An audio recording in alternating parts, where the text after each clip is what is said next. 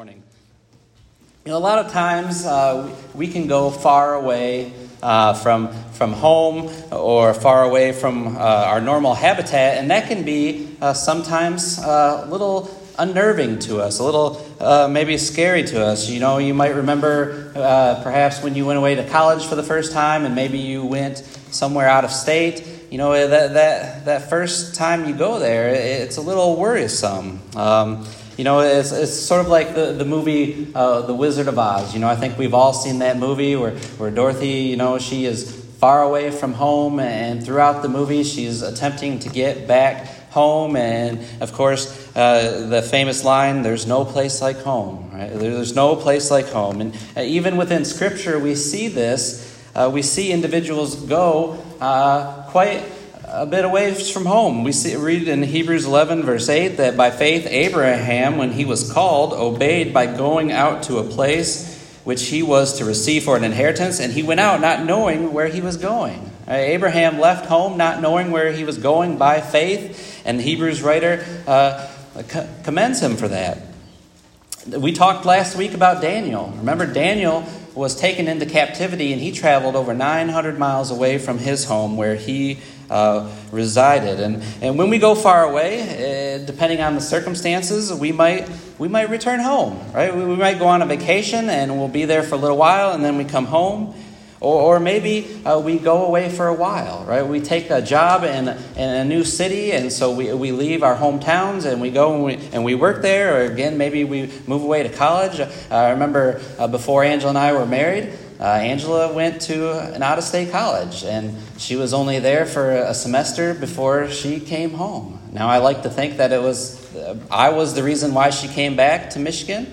Uh, but maybe that wasn't it. Maybe it was because of her family and friends as well. Uh, but we do that. Uh, we might go and leave for a little while, but eventually we'll come back. Uh, but then there are those who, who leave and they never come back. They, they enjoy where they are and they never come back. Well, in a sense, um, our sins, our sins in life, in this life, has caused us to be far away. Uh, the Bible says we are separated from God at that time when we become accountable to Him. We are separated uh, by Him or to Him at some point in our lives. Isaiah said in Isaiah chapter 59, verse 2, he said, Your iniquities have made a separation between you and your God. In Ezekiel chapter 8, Ezekiel is given a vision by God uh, about uh, how God is not pleased about how the Israelites are living, how they are uh, committing idolatry, they're worshiping these false gods. And God says through Ezekiel that their sin was so bad that God was far away from their sanctuary. He was far away from their temple. He left their presence. And so, in this lesson this morning, we're going to concentrate on this question of what did we do, or what do we need to do about this separation? When, when, when we have been separated from, from God, uh, when we are far away from Him, what do we need to do? So let's notice a couple of these things about being far away from God this morning. And the first one I want you to notice is in Ephesians chapter 2 far away no more. In Ephesians chapter 2, during Paul's second missionary journey, he visits Ephesus briefly but he, he promises to return. Uh, he's there for, and we only read about it for a couple of verses, but by the time we get to his third missionary journey, he stays there a lot longer. He is in Ephesus. And you know, a lot of times when we read about Paul and the churches that he goes through in the book of Acts, we assume that, you know, he, he builds the churches, that he's there uh, for a, quite a long time, helping to establish them. Uh, but that's not always the case. Sometimes he's only there for a few short weeks. But, but he's planting the seed. He, he's planting this church there. And as we, as we have studied uh, on Wednesday nights, as we're going through the book of uh, the letter to the Ephesians, we've noticed that Ephesus is a very highly pagan city. Uh, this was a Roman province of Asia.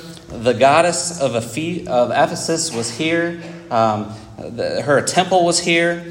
Uh, this was Artemis that the Romans described her as, or Diana as, as the Greeks. And more people worship this false god in this area than any other god. Again, her temple was there. This was the center of her um, existence. And so, and when Paul was in Ephesus, he was preaching, and his preaching there was bad for business, we read. It was bad for business, especially for Demetrius the silversmith and the other craftsmen in the area, because Paul was converting many away from the, this false, these false idols, uh, from the, the, the things that they were making with their hands. And Paul was ran out of Ephesus eventually. But again, the point is, is this was a very uh, pagan city. Uh, the, the Gentiles there, in Ephesians chapter 2, verse 1 3, verses 1 through 3, Paul begins by saying, And you were dead in your trespasses and sins, in which you formerly walked according to the course of this world, according to the prince of the power of the air, of the spirit that is now working in the sons of disobedience. Among them we too all formerly lived in the lusts of our flesh, indulging the desires of the flesh and of the mind, and were by nature children of wrath, even as the rest. And so Paul is, is describing their, their previous life. Their previous life outside of Christ, they were dead in their trespasses. They were spiritually dead, he says. And then drop down to verse 11. Paul writes here, Therefore, remember that formerly you, the Gentiles in the flesh, who are called uncircumcision by the so called circumcision, which is performed in the flesh by human hands, remember that you were at one time separate from Christ, excluded from the commonwealth of Israel, and strangers to the covenants of promise, having no hope and without God in this world. Now look at verse 13. But now in Christ Jesus, you who formerly were far off have been brought near by the blood of Christ. They have been brought near by the blood of Christ, Paul says in verse 13. And of course, in chapter 3, as, as we've studied, uh, Paul explains how, how the Gentiles now have been placed into the church, how, how they now have the opportunity to become members of his body, that Jesus Christ broke down the, this barrier, this dividing wall that was separating Jew from Gentile at one time, and now they all have the opportunity to be in that one body and that one body, as verse um, as verse eight tells us through through eleven, that the manifold wisdom of God might now be made known through the church to the rulers and the authorities in the heavenly places. And again, Ephesians, this letter to uh, written to this church in Ephesus, it's all about being in Christ. Over and over again, we read about being in Christ. All the way back in, in chapter 1, verse 3, Paul said, Blessed be the God and Father of our Lord Jesus Christ, who has blessed us with every spiritual blessing in the heavenly places in Christ. And then for the next few verses, all the way through verse 14, Paul is listing uh, blessing after blessing after blessing. And notice in verse 7, he says, In him we have redemption through his blood, the forgiveness of our trespasses according to the riches of his grace. See, one of those blessings was redemption from his blood, forgiveness of sins. That blood that drew them near, it was one of the blessings that they saw. Again, in chapter 2, verse 1, they are no longer outside of Christ. And you were dead in your trespasses and sins, but now you have been made alive, Paul says. Again, the, the, the focus in chapter 2 is on the Gentiles, those who are uncircumcised. And if anyone had a problem of being far away, right, this sense of being far away, separate from Christ, it was the Gentiles. Uh, we see that again in verse 12. Remember that you were at one time separate from Christ, excluded from the commonwealth of Israel, strangers of the covenant of promise, having no hope, and without God in this world. But now they are in Christ. Formerly they were far off, but they have been brought near by the blood of Christ. He preached peace. And look at verse 17. He preached peace to you who were far away and peace to those who were near. He preached to the Gentiles who were far away and to those who were near the Jews. And they were no longer, verse 19 tells us, they are no longer strangers and aliens, but you are fellow citizens with the saints and are of God's household. You know, I get a sense of this. I, I can kind of understand this. You know, if you've ever left the country, you know, you, you probably might understand this as well what it means to be an alien or a stranger in a foreign land. Uh, as a kid, uh, you know, I've only left the country once in my life, and it was only for three hours. But I can remember, I can recall uh, that, that, it was different. It felt different. I felt far away. Um, there's a couple of places in Michigan, you know, that you can get into Canada, into Detroit, and then also in the Upper Peninsula in Sault Ste. Marie, and that's where we were in Sault Ste. Marie, Michigan. We crossed over into Sault Ste. Marie, Canada. And again, we were only there for three hours. But I remember my grandfather driving on the wrong side of the road. Uh, this didn't make sense to me. Uh, the signage uh, on the street, some of it was in a foreign language. When we went to the mall there, uh, we had to exchange our currency for something different. It was strange. It felt weird. And again, my citizenship was in the United States. Although we only, you know, passed over into this bridge, into this, this foreign country, and we were only there for a couple of hours, I felt far away. Right? I felt far away from home. I felt far away from the, being in the U.S. Well, see, there, there are only a couple of places in Scripture that tell us how to be in Christ. Uh, Galatians chapter 3, verses 26 and 27 says, For you are all sons of God through faith in Christ Jesus, for all of you who have been baptized into Christ have clothed yourselves with Christ. Right? Those, those Christians there uh, uh, who are baptized into Christ have clothed themselves with Christ. And look at Romans chapter 6, if you would. In Romans chapter 6, verses 3 and 4, we have the other place in Scripture that tells us how do we become in Christ? How do we get in Christ? Paul says here in Romans chapter 6, starting in verse 3, he says, Or do you not know that all of us who have been baptized into Christ Jesus have been baptized into his death? Therefore, we have been buried with him through baptism into death, so that as Christ was raised from the dead through the glory of the Father, so we too might walk in newness of life. See, baptism is a reenactment of the death and the burial and the resurrection of Jesus Christ. We're, we're dying to sin, we're being buried under the water, and that's when we come into contact with that blood. In the death of Christ, that blood that draws us near, and then we, when we rise from the waters, we, we are uh, partaking of the, the resurrection of Jesus, and what a blessing it is to be in Christ in Christ to have access to his blood. All of these spiritual blessings in Ephesians chapter 1 Revelation 1 5 says that his blood releases us from our sins, and we can be far away no more.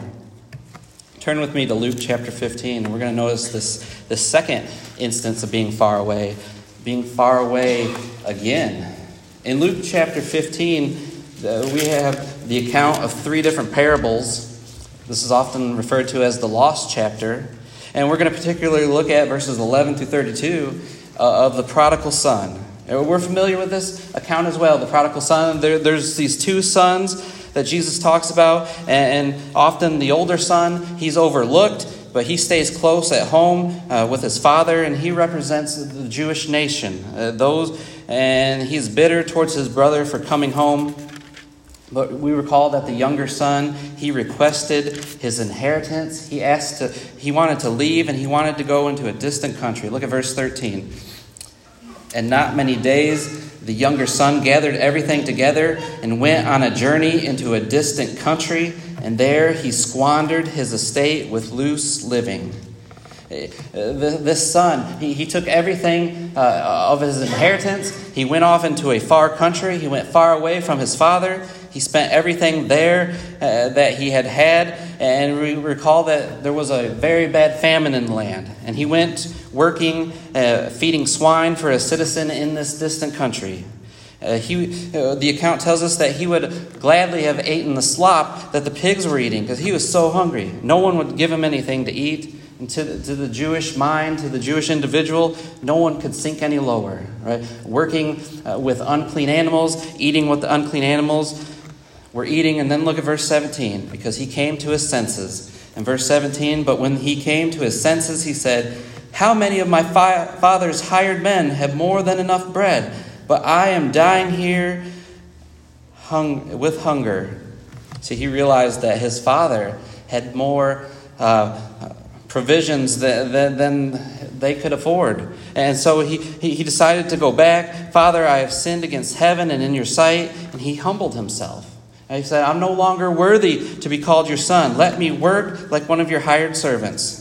And while he was traveling back home, we're told that his father saw him far off.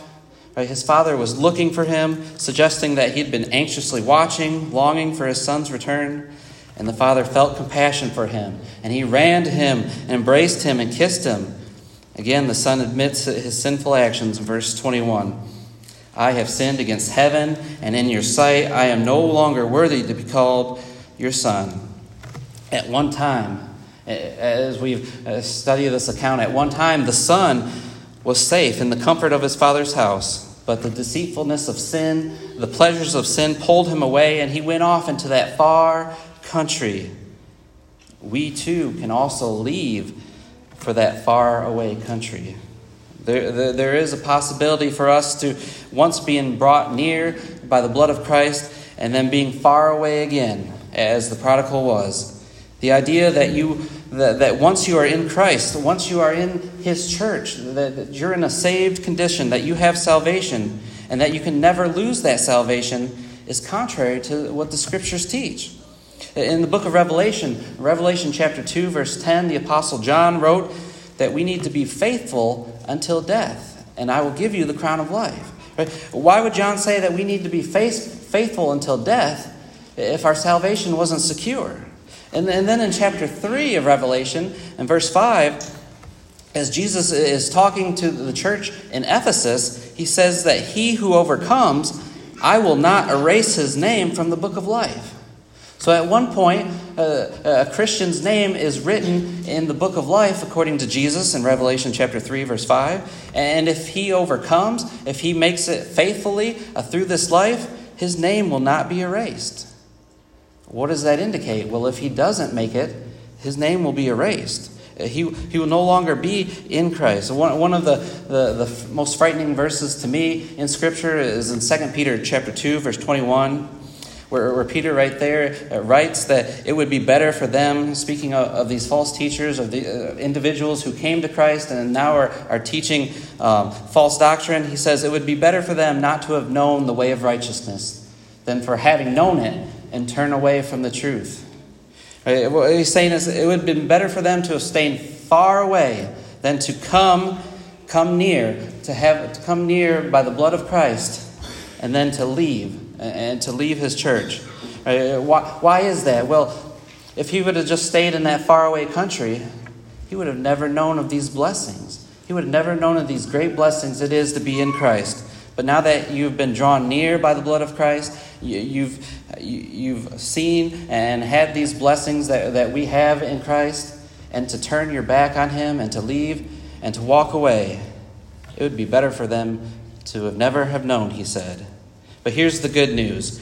Here's the good news that we learn in Luke chapter 15 is that we can always go back, that He is waiting. Some may drift far away from the Savior's love, from His body, from His church. But look at verse 20 again in Luke 15. So he got up and came to his father, but while he was still a long ways off, his father saw him and felt compassion for him and ran and embraced him and kissed him. See, the prodigal was far away, no more. And then finally, this morning, I want us to notice one more. Uh, if you just turn over in one chapter into Luke chapter 16, verses 19 through 31, another familiar account that only Luke provides for us the rich man and Lazarus. And we're going to notice here that we can be far away forever. The rich man, of course, he received the good things in this life. Uh, and Lazarus, on the other hand, this beggar, this poor man, he received the bad things, we're told. But, but both men died, and they both went into Hades, and Lazarus was comforted, while the rich man is tormented. Like Lazarus was carried by angels to, to Abraham's bosom, as verse 22 tells us. But the rich man, look at verse 23. In Hades, he lifted up his eyes, being in torment, and saw Abraham far away, and Lazarus in his bosom. You see, the, the rich man was now far away. And he cried out to Abraham to have mercy on him and to allow Lazarus to bring him water for his comfort. See, the situations now have been reversed from, from life, uh, from the physical life to, to the spiritual life. Now Lazarus is receiving comfort, and the rich man is receiving the torment. Plus, we're told that there's this great gulf fixed between the two, between the, the comforted side, the, the paradise, and the tormented side, and no one can ca- cross between the two. And what this is teaching here is that at death, when, when we die, it'll be too late to come back to God. We'll be far away and we won't have that opportunity to come back. If you're far away from God in this life, in this physical life, in the flesh, you will be far away from Him in the next life, in the spiritual life. See, the rich man, once he realized this, we're told he begged. He begged that Lazarus be sent to his family to warn them, particularly his five brothers. Look at verses 27 and 28. And he said, Then I beg you, Father, that you send him to my father's house, for I have five brothers, in order that they may that he may warn them, so that they will not also come to this place of torment. Verse 29, But Abraham said, They have Moses and the prophets, let them hear them. But he said, No, Father Abraham, but if someone goes to them from the dead, they will repent. But he said to him, If they do not listen to Moses and the prophets, they will not be persuaded even if someone rises from the dead. Notice how bad torment was for, for, the, for the rich man. He, he pleaded that no one would end up there just like he was. He, he was in torment and agony, his, he had an unquenchable thirst. He, his thoughts are consumed uh, by warning, for warnings for his family. You and I understand that we would rather beg for bread on earth, like Lazarus, than to beg for water in torment, like the rich man who, who was far off, far away. Where are we? Where are you and I in relation with God today? Are we far away? See, Abraham explained to the rich man uh, his missed opportunities in this life and his neglected responsibilities, and that it resulted in eternal punishment. Eternal punishment is eternal punishment away from God. Our destinies are sealed at death, and there are no second chances. Come to Jesus, right? Come to Jesus before it's eternally too late, or, or else you'll be in that far away, that, that far away for eternity. But again, here's the good news this morning God is not far. God is not far from any one of us. Jeremiah 23, verse 23 God says through Jeremiah, Am I a God who is near and not a God far off? Philippians chapter 4, verse 5. The Lord is near. Paul says, The Lord is near. He is at hand. And of course, Matthew 28, verse 20, the Great Commission, he says, Lo, I am with you always, even to the end of the age. But if we are not brought near by the blood of Christ, uh, we have no hope of spending eternity with our Creator. Uh, each of these examples that we read this morning describe our distance from God today. We've either, either been brought near by His blood through baptism, or we are one time near, but we have walked away from Him, or we're still far away. So if you find yourself in that, that second or the, that third scenario, won't you make the decision, the, the right decision to come back, or to come to Him, to trust and obey? Jesus said in John 14, 15, If you love me, you will keep my commandments. And in 1 John chapter 5, verse 3 says, For this is the love of God, that we keep his commandments, and his commandments are not burdensome. Of course, Jesus said in Matthew chapter 11, verse 28, verse 30, Come to me, all who are weak and, and heavy laden, and I will give you rest. Take my yoke upon you and learn from me, for I am gentle and humble in heart, and you will find rest for your souls. Take my yoke upon you. My yoke is easy, and my burden is light. This evening, eh, or this, excuse me, this morning, if we, if we can help anyone uh, this morning with, with your walk with Christ, and maybe you've realized that, that you have been drawn near to, to Him through His blood at one time, but you have gone away into that far country. We want to pray for you and to help you to come back to Him. Or maybe you, have been far off for a very long time and, and you, you haven't come to Him eh, through, through baptism. You haven't been drawn near by His blood. Again, we would love the opportunity to, to, to study with you this morning or to put Christ on in baptism, um, to, to bury you in, in, these waters back here. Uh, as, the Bible tells us that we need to hear God's word and believe that Jesus is the Son of God, repent of our sins, you know, turn away from those things, confess Jesus as Lord, and be baptized for the forgiveness of our sins. And at that point, God will add you to His church, the church that you read about in the New Testament. If we can help you in any way uh, this morning, we would love to do so as together we stand and sing the song of encouragement.